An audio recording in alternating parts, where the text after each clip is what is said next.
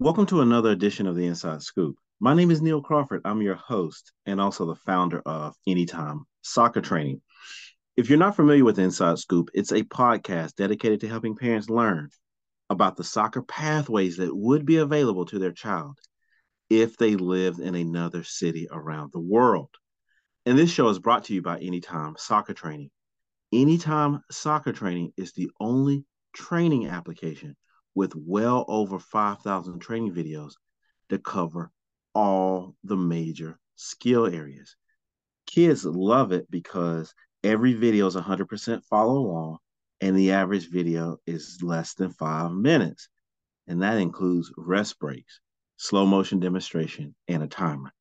Coaches love the fact that they can create teams and see that the kids are doing it, and parents just have to hit play. So check out anytime-soccer.com to learn more about what we do.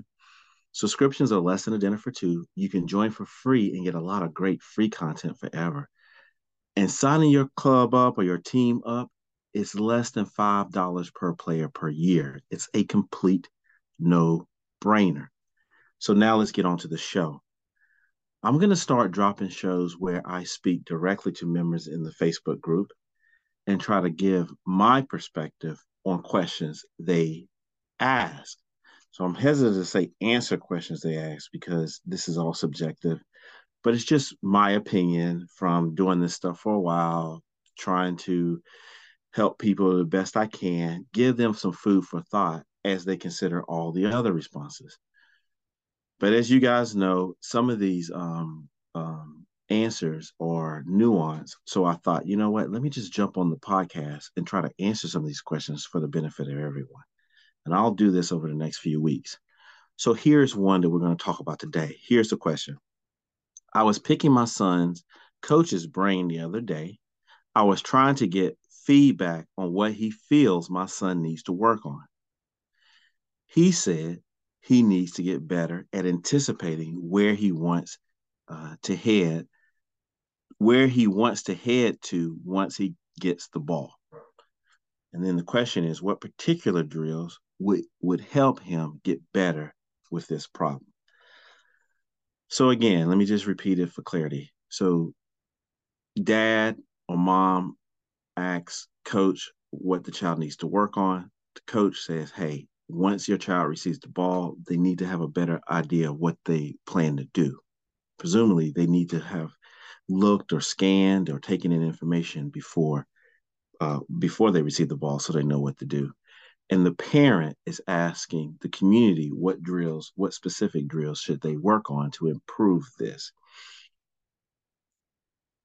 Okay, so what I'm going to do is let me just offer some unsolicited advice, a couple quick frameworks, some qualifications, and you guys take it for what it's worth.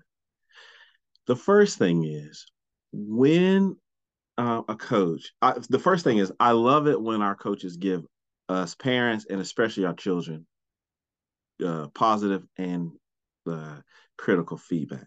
I think one of the best ways to grow is to get critical feedback and work on that area.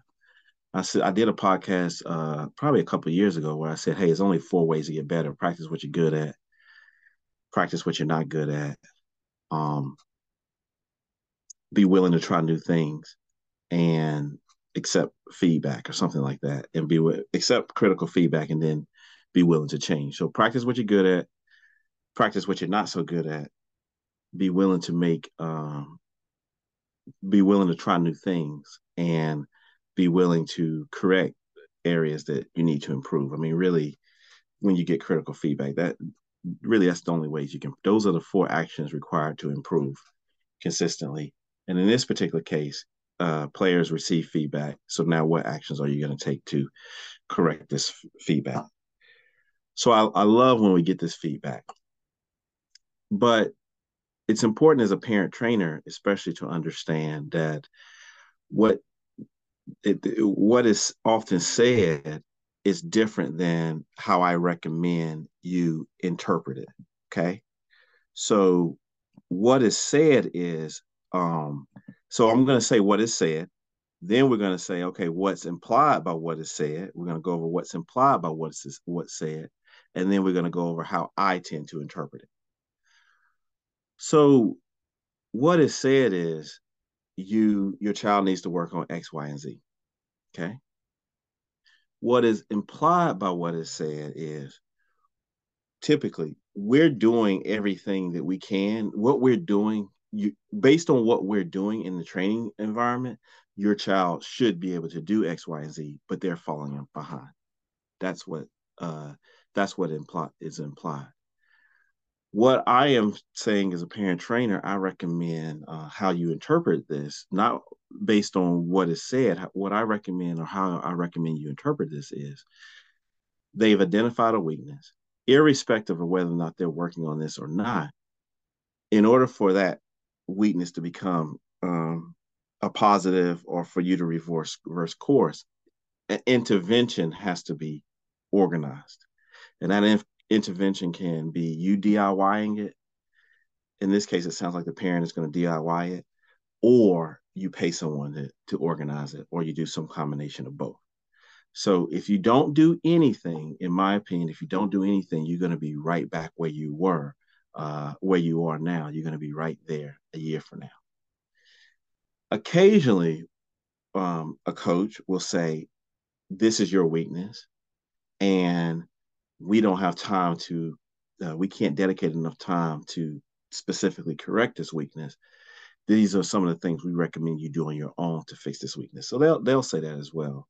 But in general, when they give you this general feedback, what they're basically saying is, we've done what we need to do in order for you to, for this not to be a weakness for you, but you're behind. And again, you need to interpret that as, okay, now it's time for me to organize an intervention. As the player gets older, they need to interpret it as, okay, now it's time for me to organize my own intervention. But when they're really young, they're not going to do that. So you can help them do that. All right. So let me give you a specific example. One of the things that my younger son is working on, one of his quote unquote weaknesses, is over-relying on his dominant foot. He's left-footed. Left-footed players tend to do that. That was some feedback that his coach gave him during our little quarterly meeting or whatever. Now, I know, not being critical on these guys, but it is what it is. I know that they're not doing anything in training that really, or for the most part, I mean, unless I'm just not noticing it, but they don't appear to be doing anything in training that is going to correct his weakness. So now I have to organize an intervention on behalf of my son, and I am doing it 100% DIY, as you can imagine. And by doing this DIY training with his non-dominant foot, over time, I think this current weakness will be one of his strengths, okay? When my older son was the same age as my younger son, about 10, I noticed that one of his weaknesses was his quote unquote work rate, the amount of energy he produced, the amount of effort he gave in the game when he was not in possession of the ball. Well, I did not organize an intervention because I think this is something that is very difficult for a parent to do because it's very situational, right? It can be somewhat subjective unless you get some kind of data tracking thing. And that, to me, the juice wasn't worth the squeeze. I'd probably stress him out more than anything else. And you'd be asking him, in the case of his older club, to work at a rate this higher than what the club seemed to expect. So that was a weakness that I noticed, but they didn't point out. Well, by him changing clubs, that was a de facto intervention because the particular club that he's a member of now, because of the style of play that they because of their style of play, they really emphasize winning the ball quickly. So in retrospect, I saw that was sort of like an intervention because I changed his environment, but I didn't do that specifically for that. But in retrospect, that's something that happened. And that's also something that you should consider as time goes on, in terms of, you receive this feedback. Is the club addressing this feedback? If not, can I address this feedback? But if it's something that I'm not in a position to really address, I might need to find an environment that does address this. All right, now moving along. This weakness that we're talking about is clearly in the area of what we would call decision-making, and then also vision, right? And I've gone at lengths in previous podcasts, which I encourage you to listen to. I have gone at lengths in previous podcasts offering my harebrained opinion that vision and the habits that we associate with good and bad habits in game situations are best forged in the environment or within the environment that habit and that behavior is going to be expected to be utilized. So I said a lot there, but in order to really, because the question was which drills, and I'm saying in order to really improve the behavior of anticipating what to do when you receive the ball, that habit of doing that is best forged in the environment where that behavior and those decisions are needed. That's a fancy way of saying, and we'll talk about this again, I think at the end of the show, that it's very difficult to improve this type of anticipation in the backyard in an environment that is not similar to the game, right? And that also goes towards our private trainers. And I'm going to be a little harsh on them to say, I think many of them will promote that they have drills to improve decision-making. And if I'm being honest, and I'm sharing my own opinion, they have not given this very serious thought, in the sense that you looking around at stuff, cones or numbers or colors, that doesn't translate into the information you're going to need in a game to make that decision quickly. There is a technical element to vision and decision making, right? How do you position your body, sort of positional play, or how you're receiving the ball while you previously were looking away. There's technical elements to it that you should practice, and then there are technical elements that don't necessarily appear to have anything to do with that, but if you become more technical, it just magically helps with this area. So I'm big on saying if your first touch is immaculate, that you're just so much calmer that it gives you more time, it at least perceives to have more time on the ball, that kind of stuff. So I say all that to say there's a technical element to it. So if you go out and do a passing drill where you're looking at the red cone, or you're looking at the red light, or you're looking at a light and it's red and you yell red, and you look again, it's yellow, you yell yellow, this kind of thing, that has some marginal benefit because it works on the technical aspect of receiving the ball while looking away. But that, because there's no red and yellow light or no cognitive reason to do that in a game, it doesn't translate in that way. So I've done a lot of podcasts on that, and I encourage you to listen to it. And that gets into that subject of ecological design when you are trying to improve on-field performance, okay? So that's the whole habit thing, and that's that scanning. And so a couple of members said, hey, these are passing scanning drills that can be used to improve your decision-making, and I'm a little wary of that. And then on the flip side, if you're doing a passing drill and you're not doing all this over-exaggerated looking around, I don't think that forms a bad habit of you not scanning in the game either. I don't think the either or translates to the game environment, because the environment you're doing this is not game realistic. So then we go to the next point. Well, all right, we've established the fact that it's not having enough in training, or something's going awry in training, right? Maybe because the person is not it's not happening for them. Can be the training environment, can be the individual. There's so many reasons why. So not ascribing any blame, but just saying, hey, something's not happening. And one thing also I forgot to mention is not only does the environment need to be game-like in order to produce the habits that you want to see in the game, but and that game-like has criteria or conditions that I think that you need in order to really be game-like. But especially in the training environment, it has the needs to have a similar level of intensity and all this other stuff. And the player needs to receive instruction at those moments that is most relevant, right?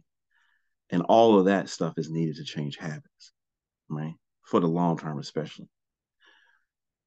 So I've said all that to say, okay, but if someone were to come to me and say, what kind of drills, I would say, well, I think you should just do a course of all types of drills in order to become technical. That's going to be my standard answer. And I'm going to do a separate podcast on when I say really the only thing you need to work on, if I had to guess. So, you know, whatever drills you do, they're going to help you with your decision-making because you're just going to be more technical. But in this particular case, if you are trying to improve decision-making, I'm going to share with you what I did with my sons. I didn't read this in any coaching books. It's solely trial and error. As a matter of fact, when I share it with coaches, they don't agree and they think I'm backwards. So I don't even really share it too much, but it worked for my sons. And I saw drastic improvement in parents and coaches who saw them before and after came up to me and saw improvement. So take what I'm about to say as one opinion in the millions of other opinions out there. So what did I do? I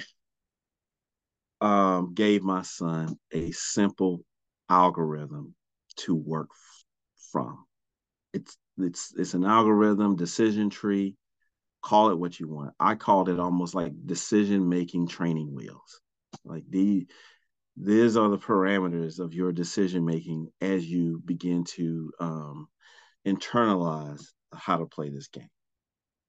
And this decision-making training wheel concept was based on a couple of things. Number one, I recognized that the ball and the mind move faster than the body. And number two, I felt at those younger ages, soccer really and strategy just wasn't that complicated. Again, you know, my coaches give me a hard time. I just felt like, oh, these 9-year-olds out here playing, I can see a few things here and there. I didn't feel like it was particularly complicated. So it was the ball in the mind moved faster than the body. And I didn't think this was particularly complicated or overwhelming. And once my sons, I felt like once they understood a few concepts, then their decision-making would increase dramatically. So what is that? Well, the concept is under an overarching thing that I taught him, which was pass first mentality, right? So I saw early on that most of the kids had a dribble first mentality, right? And this led to them getting into awful situations, making life harder than it needed to be, or losing the ball. They had a dribble first mentality. Let me try to dribble first, and then if that didn't work, let me then look for a pass. And I, not having played soccer, I did play basketball, understood that the intelligent players, even the most skilled players, understood that in a team environment, number one thing you're trying to do is facilitate others. And by facilitating others, you're going to create space for yourself. I just understood that. That was just my opinion. So my sons were pretty young. And so I thought to myself, how can I explain this to them in a way that they could understand and in a way to make this very simple for them and something that we could, I don't want to say measure, but something that we could kind of understand and relate to very easily. So I said, okay, well, here's the deal. Here's the algorithm. If you receive the ball in the middle of the pitch, right? 90% of the time, your best option is to pass or dribble the ball wide. And if you receive the ball in wide areas, 90% of the time, the space is going to be in the middle. So let me repeat that. If you receive the ball in the middle, 90% of the time, the space is going to be wide. And if you receive the ball wide, 90% of the time, the space is going to be in the middle. And there's only two ways to move the ball. You move it by dribbling and you move it by pass, period. So, you know, I would talk to them. Hey, you receive the ball in the middle, where's the best option? Wide. Receive the ball wide, where's the best option? In the middle. And at each area of the pitch, that may look a little different. So, for example, if you're in your attacking half and you are a winger, then and you're getting into the final, I should say you're in the final third, getting the ball in the middle may look like a cross. if you're in your attacking half and you're a winger, getting the ball in the middle may look like a 1-2, right? So how you play and how you execute that and what you decide to do is ultimately up to you, but just understand that the space is normally, if you're in the wide areas, it's in the middle. If you're in the middle areas, it's wide. Okay? Now, if the wide area is taken or the middle area, there's no space in the middle, then almost 100% of the time, there's going to be an option behind you. Nearly 100%, there's a safety valve behind you, right? So when in doubt, pass it behind, period. And finally, the final part of this algorithm is, if they don't close the space down in front of you, or if there's someone in the space in front of you, one of your teammates, you can always dribble or play it forward. So again, simple algorithm. Get the ball in the middle, the space is wide. Get the ball wide, the space is in the middle. There's an all 100% chance, 99% chance there's space. There's you can pass the ball back or go away from your goal. And if they don't close the space down in front of you, you take your chances. You can pass it forward, you can dribble forward. Now, that sounds like a lot, but it's really, really simple for them. Because 90% of the time they get the ball in the middle and they play it wide, or they get the ball wide, they play it in the middle. So if they're in wide areas, that means they're trying to connect with that midfielder and get the ball back into space, or they're trying to play it up the line. Or if they run into problems, they're trying to play it back to their keeper. If they're in the middle of the field, that means they're like a pinball. They receive the ball and they immediately try to get it wide. And before I go to the bonus algorithm, I want to say the moment that I taught my son that, especially my older one, his perceived soccer IQ grew dramatically. He also dramatically went from went to not losing the ball very often, and he was immediately placed in the middle of the field by his coaches, where then he was given more opportunities for this to happen. And then before I go to the extra bonus, many of the criticisms that people who don't see it in real life say, oh, you know, that's not really decision-making because you're scripting it out. You're telling them what to do. They're not thinking about it. Yeah, but what happens is there's a couple of things.